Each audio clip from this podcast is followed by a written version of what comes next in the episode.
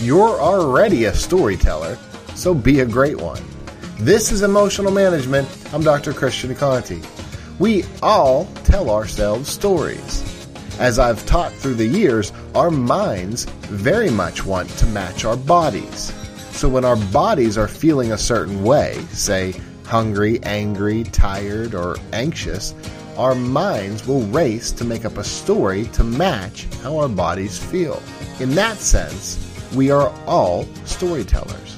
The question isn't whether or not we tell ourselves stories, it's what are the stories we are telling ourselves.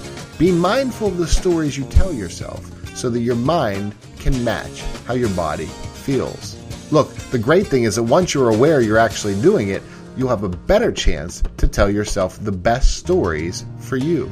For more on self talk, visit drchristianconte.com.